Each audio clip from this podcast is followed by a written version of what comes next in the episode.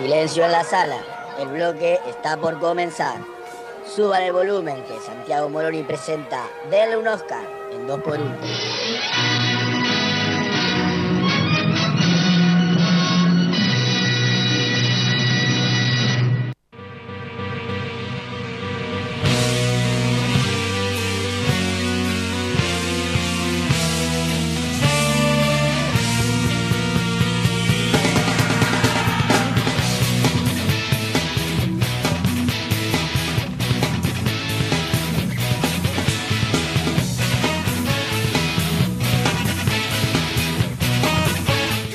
Ocho y 10 comenzamos este bloque de cine en la voz de Santiago Moroni que se pone el traje de columnista para traernos adelante un poquito.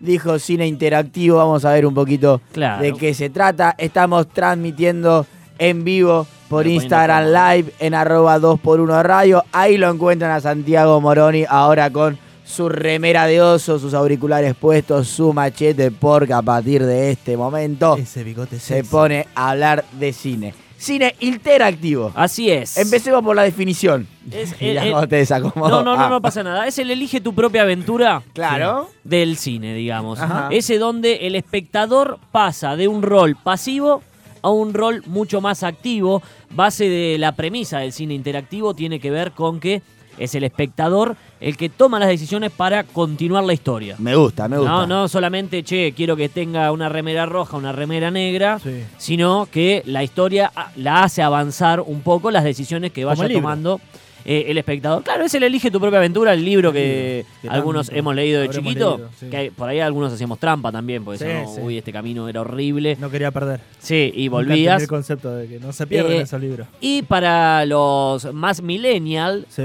O los millennials, no sé si se puede ser más o menos, eh, la película de Black Mirror que se estrenó en diciembre del año pasado eh, por Netflix, Sí. que me patrocina, es un claro ejemplo, es un claro ejemplo de, de una, pel- de una Ajá. Lo tenía película que de- nombrar, de, ¿viste? cine Lo alter- tenía que nombrar. No, bueno, yo no tengo la, la culpa de que eh, haya sido... De Contratado, claro. No, no, Net- de que seas de cara de una de las plataformas más importantes bien, del mundo de la culpa- No tenés tecnología. la culpa de que hagan ese contenido tan No, bueno. no, no, claro, no, no me gustó tanto a mí Bandersnatch. Yo no la vi, prometí verla un montón de veces no un la vi. montón de veces. Sí, y nunca la vi. Y no, porque...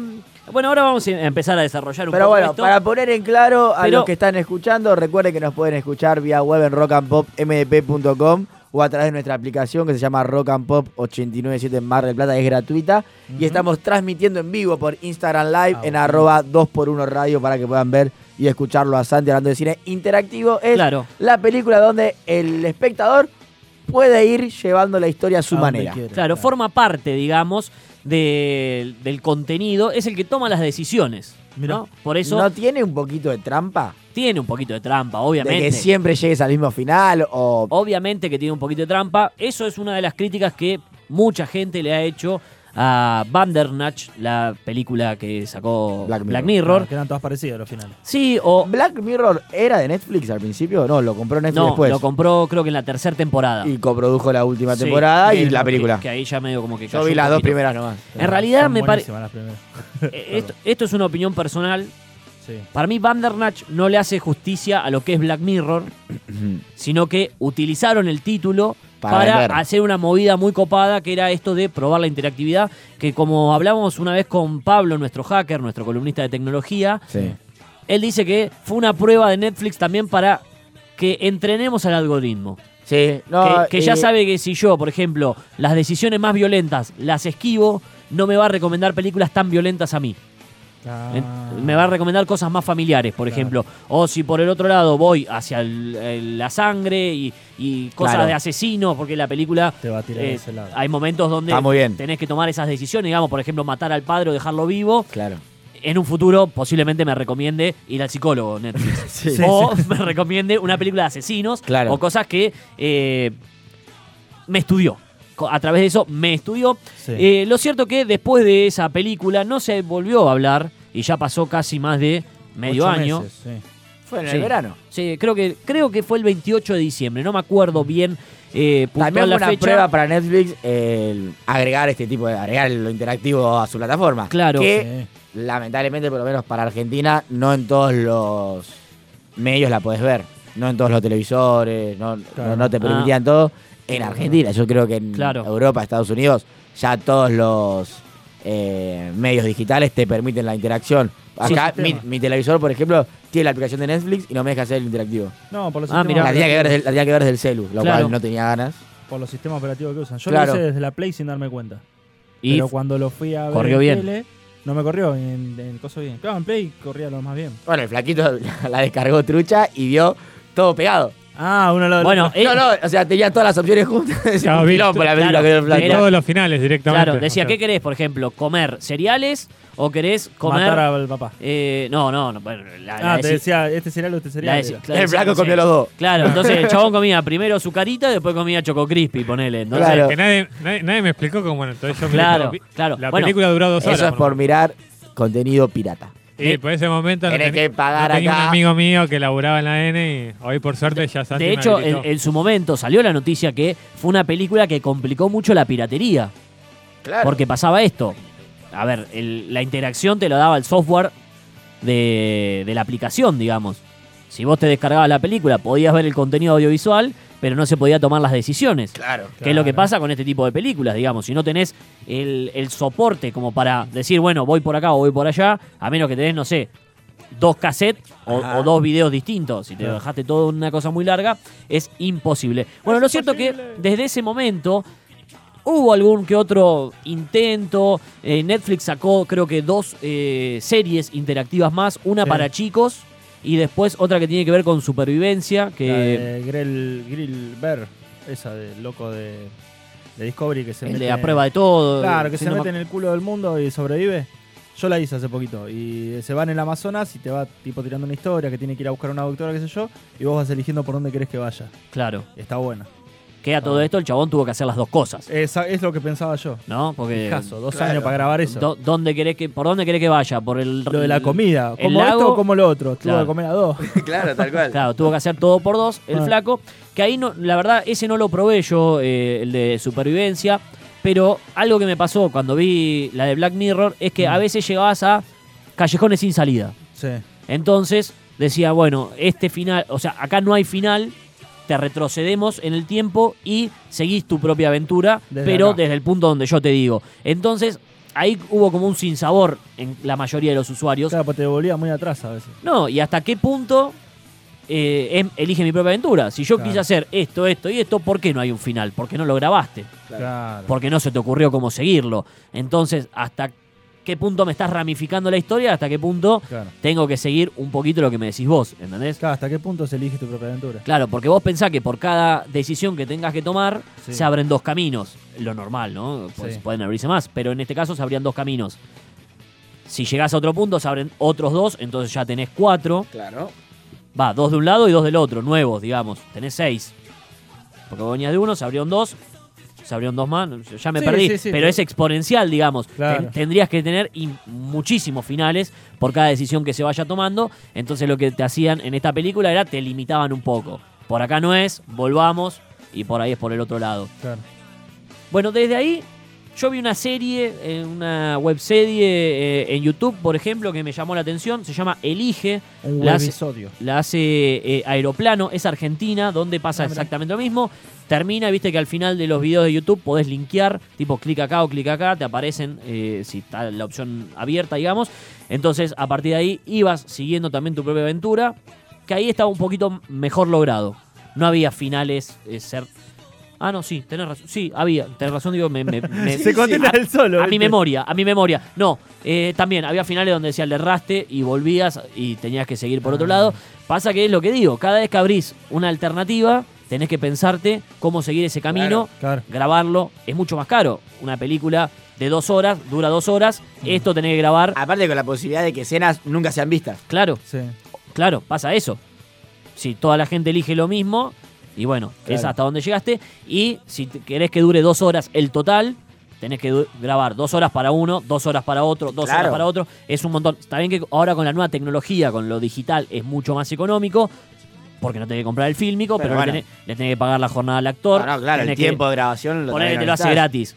Lo invitas a almorzar por lo menos. claro, Y bueno, catering. no es lo mismo un sanguchito de milanesa un día Que cinco sanguchitos de milanesa porque necesitas grabar siempre al mediodía. Claro. Entonces ahí se te va complicando todo cada vez que... Un laburo eh, de preproducción. de- No, y aparte, No, la también. cabeza de los guionistas Sí, de que sí. no se te mezclen las historias, recordá que esto no lo puedes hacer porque yo vas a spoilear otro final. Claro, bueno, de hecho... vestirlo bien. Claro. No, eso, la- el, ¿cómo se llama el arrastre de error en las escenas? Por ejemplo, no tiene la misma ropa, no están puestos en el mismo lugar. Errores de secuencia. Eso, de, De continuidad. de continuidad, ahí está, no continuidad, salía. el raccord. Eh, no le puedes cerrar nada de eso con Claro. tantas escenas que tenés. Claro. No, pasa, es que pasa eso y después cuando salió Bandernach de vuelta, que es como el ejemplo más reciente que tenemos Claro. y el que Más más, popular, más explotó. Sí. Yo me acuerdo que vi una especie de árbol que se iba armando con cada historia y para la película que es, era bastante complejo. ¿Viste? Tenías muchas ramificaciones y que acá llegás acá y si combinás esta con esta. Porque a veces pasaba eso, combinabas una con Claro. otra y volvías al, al camino principal y era bastante complicado. Entonces, se hace un, un matete para la cabeza del que lo escribe, para el que lo graba, para el que lo Sí, actúa. claro. para Mucha todo. gente necesitas. Lo cierto que de ocho meses para acá no tuvimos más noticias de esto interactivo, más allá de estos ejemplos chiquitos, porque el- calculo que la serie esta de supervivencia debe ser mucho más fácil. Ajá. Porque hecho- era llegar hasta un punto, ya sabes hasta dónde tenés que llegar, y solamente iba cambiando lo que hacía en el medio. Sí. No sé si afectaba a la continuidad de la trama, digamos. Claro. De hecho, tienen un icono especial. Sí. Los, eh, los eh, videos esos. Como si fuese un- no me sa- un tipo de cómic, no me sale una, un- Boom. como cuando pegaba una piña Claro. a, Ah. No, no, eh. Batman, viste que hacía Sí. el pau así, bueno, Claro. es el, El lobito el lobito. Sí, Sí. el ah, no es un asterisco, no sé qué es. Que cuando lo vi dije. Claro, es como una expresión, un globito de Sí, expresión. sí. Cuando lo vi dije, uh, qué bueno, ahora van a, los vas a reconocer así, va a haber Claro. un montón. No. uno solo, dos. Bueno, atención porque yo empecé diciendo todo esto porque ahora, muy reciente esto, eh, viene casi calentito, Sí. eh, tenemos noticias de una próxima película que va a ser interactiva y no solo eso, sino que está pensada para el cine. Nah. Así es, el, qué eh, quilombo. el estudio Sí. Amblin, Complicado. sí, complicadito, el estudio Amblin Sí. la productora del señor Steven Spielberg, esa que podemos reconocer porque cuando arrancan la película vemos a ET y Elliot volando, el loguito es ese, es Ah, ET y Elliot eh, tapan- en- en la- eclipsando la luna, que bueno, no llegan a eclipsarla, ¿no? Claro, Claro, te ponen el, el, el icono de la mejor película que hizo. Sí. pero bueno, la podés ver en ET, que obviamente es el caballito de batalla, y donde nació esto, en Gremlins, Sí. en Quien engañó a Roger Rabbit, en Volver al Futuro en todas, en Jurassic Park, Jurassic World. Imagínate una interactiva de volver al futuro. Oh. ¿A qué año crecí? Divino. Pa, pa, pa, pa, Divino. volvés. Divino. Bueno, lo cierto es que Amblin está preparando una nueva película interactiva para cines. ¿Qué se sabe hasta el momento? No hay fecha, Pero, no se sabe mucho de qué va a ser, se sabe que va a ser de terror sí. eh, y que eh, está, va a estar dirigida. De Jugado terror. de terror, porque De terror me gusta. uno lo que creo yo, ¿no? Va a tener, lo primero que se le cruce a la hora de interactuar es esquivar el miedo. Obvio. Sí, Pero te por vas a eso. topar con más Y cosas. bueno. Por eso, jugado, o sea, bueno. muy interesante que sea interactiva una de terror. Claro. Porque uno va a querer buscar Escaparle. escaparle siempre. escaparle. Claro. Y bueno, te van a hacer un ruido en la cocina y tener la decisión de ir y encarar ese ruido o irte al. Y es obvio que si lo esquivás, te tenés que cruzar algo, claro. algo va a tener que muy aparecer, bu- ¿no? Muy bueno. Aparte, Creo- bien No sé cómo en el cine. ¿Cómo? anticliché, porque, eh, que, eh, no sé, aparece un ruido, ¿qué haces?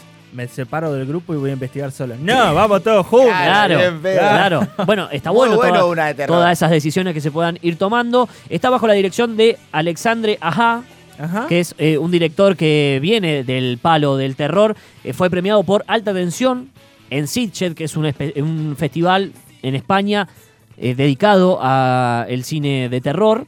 No la vi, la verdad. Eh, Alta Tensión también tiene Piranhas 3D, que ahí está como, como flojo. E, e hizo ¿Se acuerdan Horns. que el año pasado Space pasaba pirañas todo el día? Sí. La agarraba siempre, Sí. siempre pirañas. Y porque pirañas, cuando un canal compra una película la pasa el mayor tiempo que puede por los derechos, Claro. tiene- lo tiene por un tiempo. Es como cuando Telefe te compraba, Harry Potter 1. sí, te la pasaba el superestreno, qué sé yo, y al mes ya estaba de vuelta y a las tres semanas estaba de Ah, vuelta.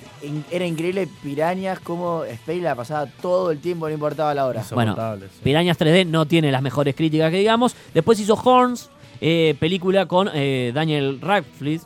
Harry Potter. Harry Potter, ahí Harry está. Eh, que esa la vi, es interesante, no es una O gran nada, película. es lo que pa- nada es lo que parece. Sí, lo Los ilusionistas, sí. Eh, ¿qué- Las únicas dos películas de él y una porno. No, eh, No. La Dama de Negro. Para Daniel Refley. Sí. Y eh, eh, como es Harry Potter. No, Harry eh, perdido. y Frankenstein.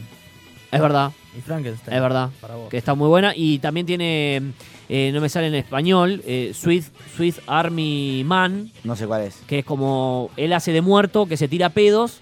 Ah, Y la es- recomendaste la Sí, roba no- no me Santiago, acuerdo que ahora queda cómo en, se una, llama. queda en una isla. Sí, no me acuerdo cómo se Sí. llama en español, Sí, sí, sí. eh, pero es como la navaja suiza humana, digamos, Sí, y resuelve todos los problemas él siendo un muerto.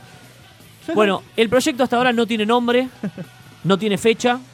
Pero me, me intriga mucho saber cómo va a ser en el cine elegir tu propia aventura estando con 80 personas en la Capaz, sala. Bueno. se, capaz se vota y es a porcentaje. Te imaginas, no te nada mala La mayoría, la mayoría, no, votás rápido. Tic, la mayoría Sí, eligió tal. Ahí va. Ah. Va a ser una función de ¿Ah, cine sí? donde te permiten usar el celular, porque a través de ahí es donde vas a tomar las decisiones. Es parecido, ¿te acordás que una vez hablamos sobre eh, el lenguaje en el que escuchás la película? Claro. Había una aplicación que te permitía escucharla en el que vos querías. el, claro. el audio en tu celular y lo ponías Acá algo similar. auriculares, claro. Acá te descargas una aplicación que la están desarrollando la gente de Ambly, se llama Control Movie, Control como si fuese el del teclado, que es C-T-R-L CTRL, Movie, eh, que lo está desarrollando Kino Industries. Kino, mirá. Sí, eh, la Se cual permite la realizar este tipo de películas con la interacción. Calculo que tendrás un tiempo determinado, Claro. se vota, lo que votó me la gusta, me lo- gusta muchísimo. Lo que votó la mayoría es lo que se va Yo a sería del- realizar. sería del grupo que se sienta y que les decidan y. Sí. Que andar sacando el celular. Tiene- Nah, tiene- yo, yo voto, yo voto. Tiene lindas ventajas y desventajas. Te vas recaliente si no eligen nunca la que vos votaste. Claro, los quiero ver. Recaliente. Los quiero ver Millennium caprichosos. A ver Y cómo podés ir a ver la ahí. película muchas veces. Claro. Tipo, te invita un amigo, Claro. decís, no, ya fui hoy.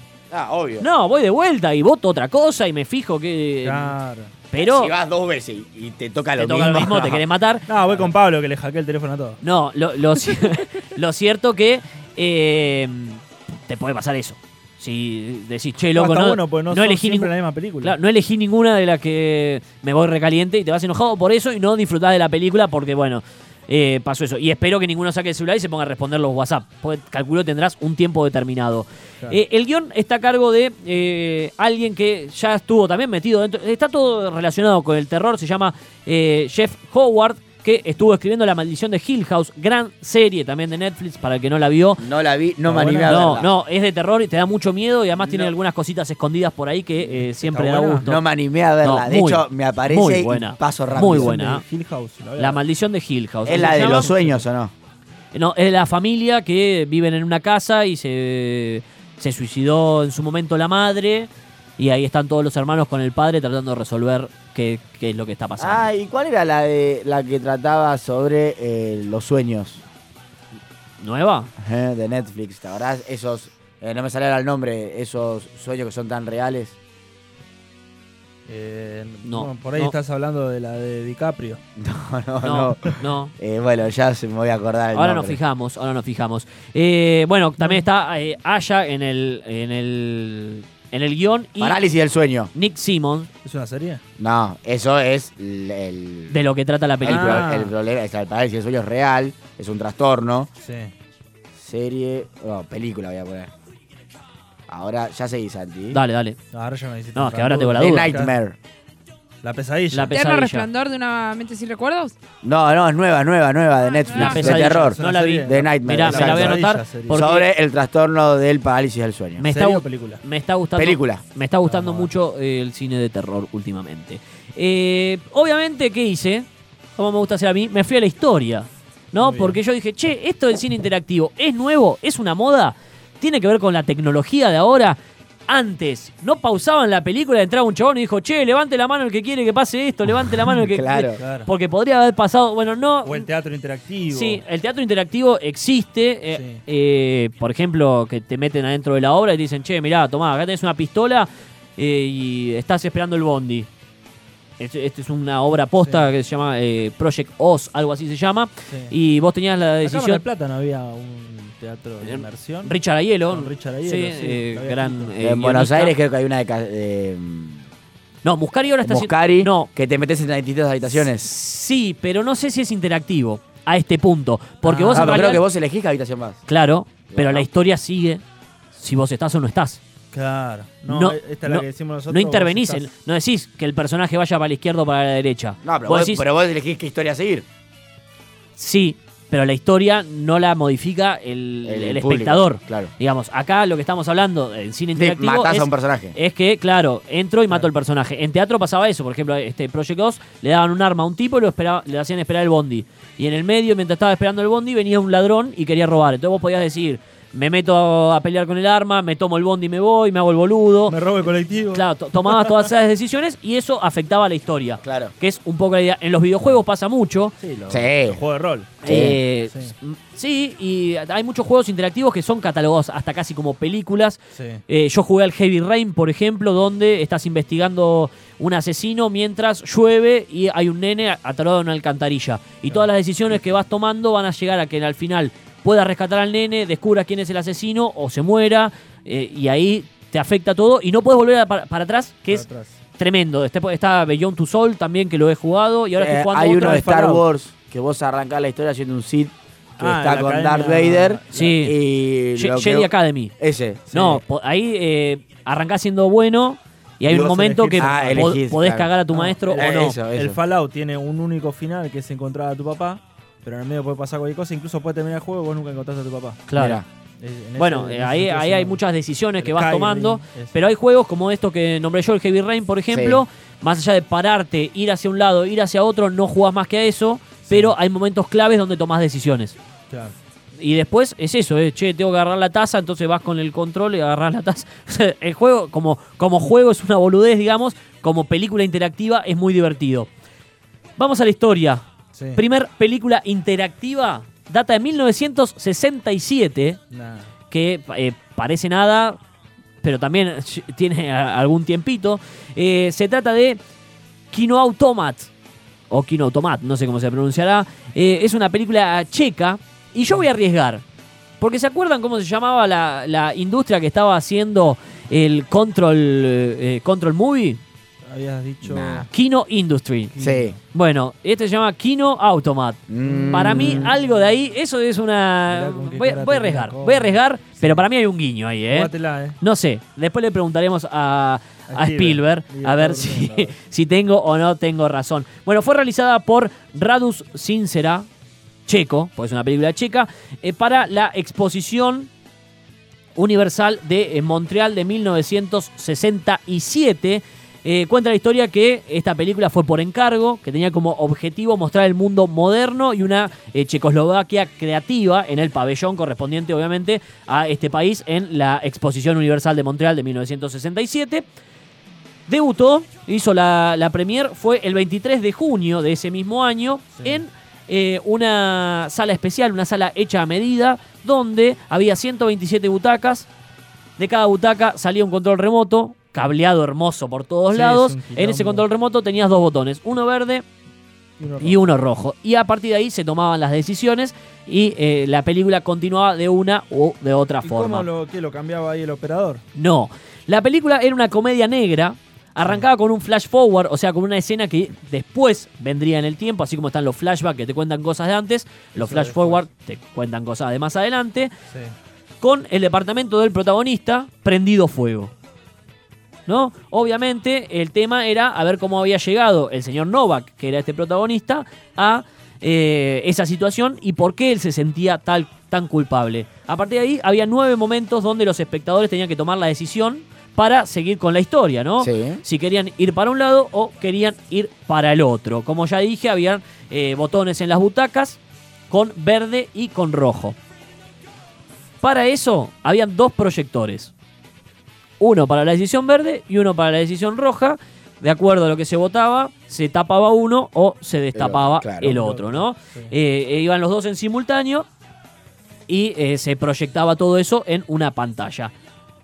Al final de la, de la película siempre pasaba lo mismo, porque ya te lo habían adelantado. El incendio sucedía, algo que no importaba mucho, y muchos le- le- lo llaman que era como una crítica a esta idea, una crítica no, como apoyando en realidad a esta idea del destino, de la predestinación, de que a pesar de lo que el hombre eh, haga, termina cumpliéndose lo- para lo que estaba eh, determinado, digamos.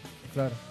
Pero la película obviamente fue un éxito, algo nunca visto en el momento. The New Yorker, por ejemplo, decía, eh, el Kino Automat es un éxito garantizado en la exposición universal y los checos deberían construir un monumento al hombre que concibió la idea. ¿no? Algo que había revolucionado el cine hasta el momento, ¿no? En 1971, sin embargo, el gobierno comunista prohíbe la película Uh, y muchas décadas después, la proyección original fue transmitida por la televisión checa, donde Uh. ahí se mostraron un poco los hilos y la gente se fue un poquito desilusionada a dormir. Porque, ¿qué es lo que pasaba? Hay en herejía. No, la película se veía en dos canales. Decisión roja ponías canal 1, decisión eh, verde ponías canal 2 Sí. se dieron cuenta que, como se iban pasando en simultáneo, las decisiones se tomaban siempre en el mismo punto. Entonces, medio como que no importaba la decisión que vos tomes, la película, pongámoslo así, se abría, pasaba lo que pasaba en cada una de las decisiones y se volvía a cerrar. Entonces, Ah, tenía eh, siempre el mismo final. era una especie. Bueno, el final, hilo, obviamente, sí. era eh, el, el incendio, pero no es que en un momento te encontrabas con un señor y en la otra te encontrabas con una señora. De las dos formas te encontrabas con el mismo señor y sobre ese señor tomabas la decisión Ah. y se volvía a abrir y se volvía a cerrar. Es como si fuese haciendo paréntesis, Claro. digamos, en los puntos Sí. en común. Se tomaba la decisión y después la historia seguía por su lado. Claro. Y ahí lo hacía sentir un poquito más o un poquito menos culpable al señor Novak del el incendio de su departamento. Dicho todo esto, recordamos la primera película interactiva. Ya sabemos que se viene una nueva para cines de la mano de Spielberg, por lo menos su productora. Hay que ver qué es lo que nos depara el futuro. Ojalá que se sigan haciendo más de estas películas. Porque me parece que tiene eso piola, que uno puede ir Sí, varias veces al cine, sí. puede jugar. No, eh, todas las veces que vayas vas a ver algo distinto. Y además- hablando, algo distinto vas a ver. Y además se siente un poquito más identificado y metido en la película, cosa que lo hace mucho más divertido. sentís responsable, claro. Santiago Moroni hablando de cine interactivo acá en 2x1, 20.36 la hora música y seguimos en Rock and Pop Mar del Plata.